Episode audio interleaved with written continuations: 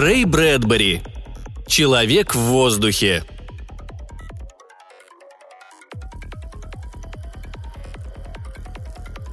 В год 400 от Рождества Христова сидел на троне за Великой Китайской стеной император Юань.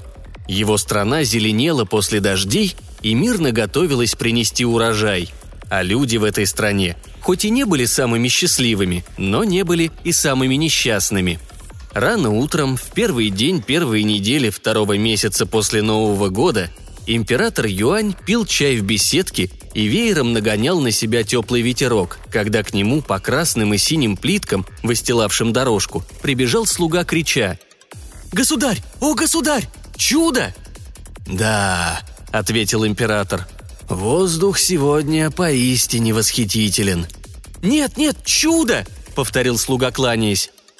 «И чай приятен моим устам, и это поистине чудо». «Нет, не то, государь!» «Ты хочешь сказать, взошло солнце и несет новый день, и море лазурно. Это прекраснейшее из всех чудес». «Государь, какой-то человек летает!» «Как?» Император перестал обмахиваться. «Я видел человека в воздухе, и у него крылья, и он летает. Я услышал голос, зовущий с неба, и увидел дракона, поднимающегося ввысь, и в пасти у него был человек. Дракон из бумаги и бамбука, дракон цвета солнца и травы». «Утро раннее», — произнес император. «И ты только что проснулся». «Утро раннее, но что я видел, видел. Иди, и ты увидишь тоже». «Садись тут со мной», — сказал император. «Выпей чаю, если это правда, то должно быть очень странно увидеть, как человек летает. Нужно время, чтобы понять это, как нужно время, чтобы подготовиться к тому, что мы сейчас увидим. Они пили чай. «Государь», — сказал вдруг слуга, — «только бы он не улетел». Император задумчиво встал. «Теперь можешь показать мне, что ты видел», они вышли в сад, миновали травянистую лужайку и мостик, миновали рощицу и вышли на невысокий холм. «Вон там!» – указал слуга. Император взглянул на небо, а в небе был человек, и он смеялся на такой высоте, что его смех был едва слышен, и этот человек был одет в разноцветную бумагу и тростниковый каркас, образующий крылья, и великолепный желтый хвост, и он парил высоко над землей, как величайшая птица из всех птиц, как новый дракон из древнего драконового царства. И человек закричал с высоты в прохладном утреннем воздухе. «Я летаю! Летаю!» Слуга махнул ему рукой. «Мы тебя видим!» Император Юань не шевельнулся. Он глядел на великую китайскую стену, только сейчас начавшую выходить из тумана среди зеленых холмов. На этого чудесного каменного змея, величаво извивающегося среди полей – на прекрасную стену с незапамятных времен, охранявшую его страну от вражеских вторжений, несчетные годы защищающую мир.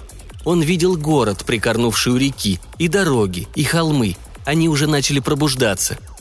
«Скажи», — обратился он к слуге, — «видел ли этого летающего человека еще кто-нибудь?» «Нет, государь», — ответил слуга. Он улыбался небу и махал ему рукой — еще несколько мгновений император созерцал небо, потом сказал «Крикни ему, чтобы он спустился ко мне». Слуга сложил руки у рта и закричал «Эй! Эй! Спускайся! Спускайся! Император хочет видеть тебя!» Пока летающий человек спускался в утреннем ветре, император зорко оглядывал окрестности. Увидел крестьянина, прекратившего работу и глядевшего в небо, и запомнил, где крестьянин стоит. Зашуршала бумага, захрустел тростник и летающий человек опустился на землю. Он гордо приблизился к императору и поклонился, хотя с его нарядом ему было неудобно кланяться. «Что ты сделал?» – спросил его император. «Летал в небеса, государь», – ответил человек.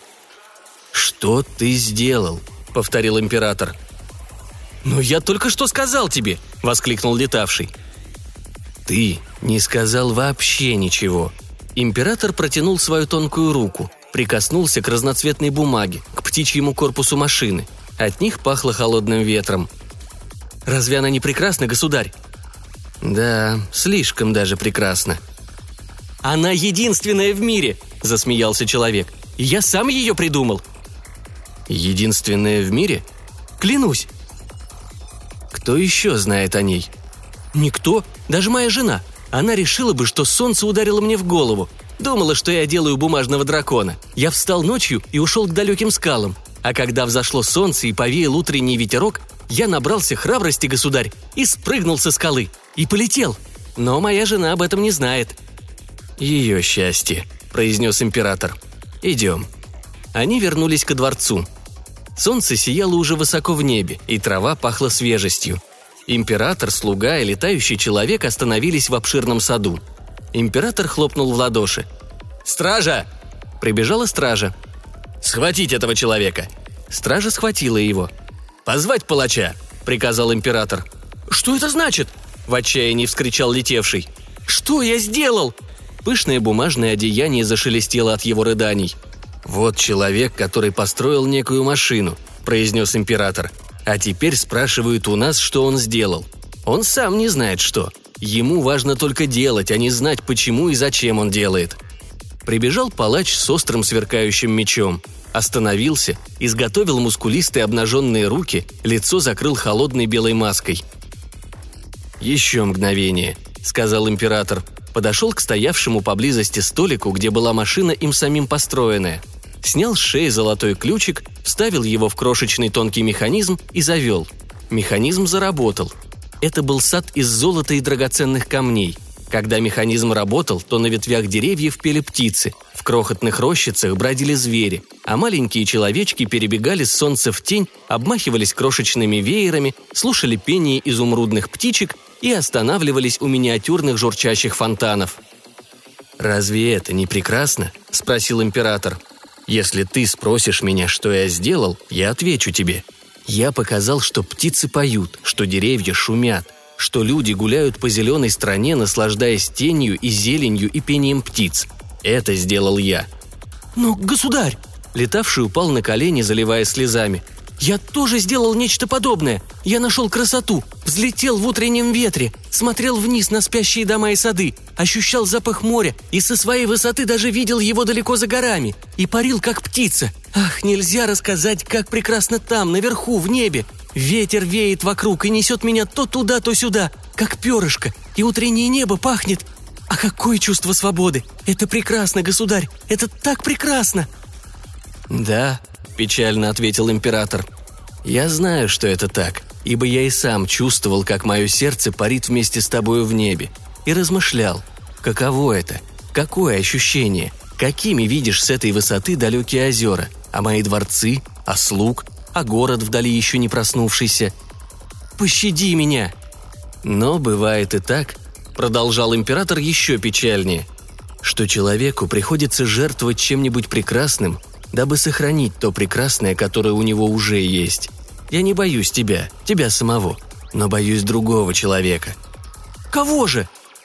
Какого-нибудь другого, который, увидев тебя, построит такую же машину из цветной бумаги и бамбука – но у этого человека может оказаться злое лицо и злое сердце, и он не захочет смотреть на красоту. Такого человека я и боюсь.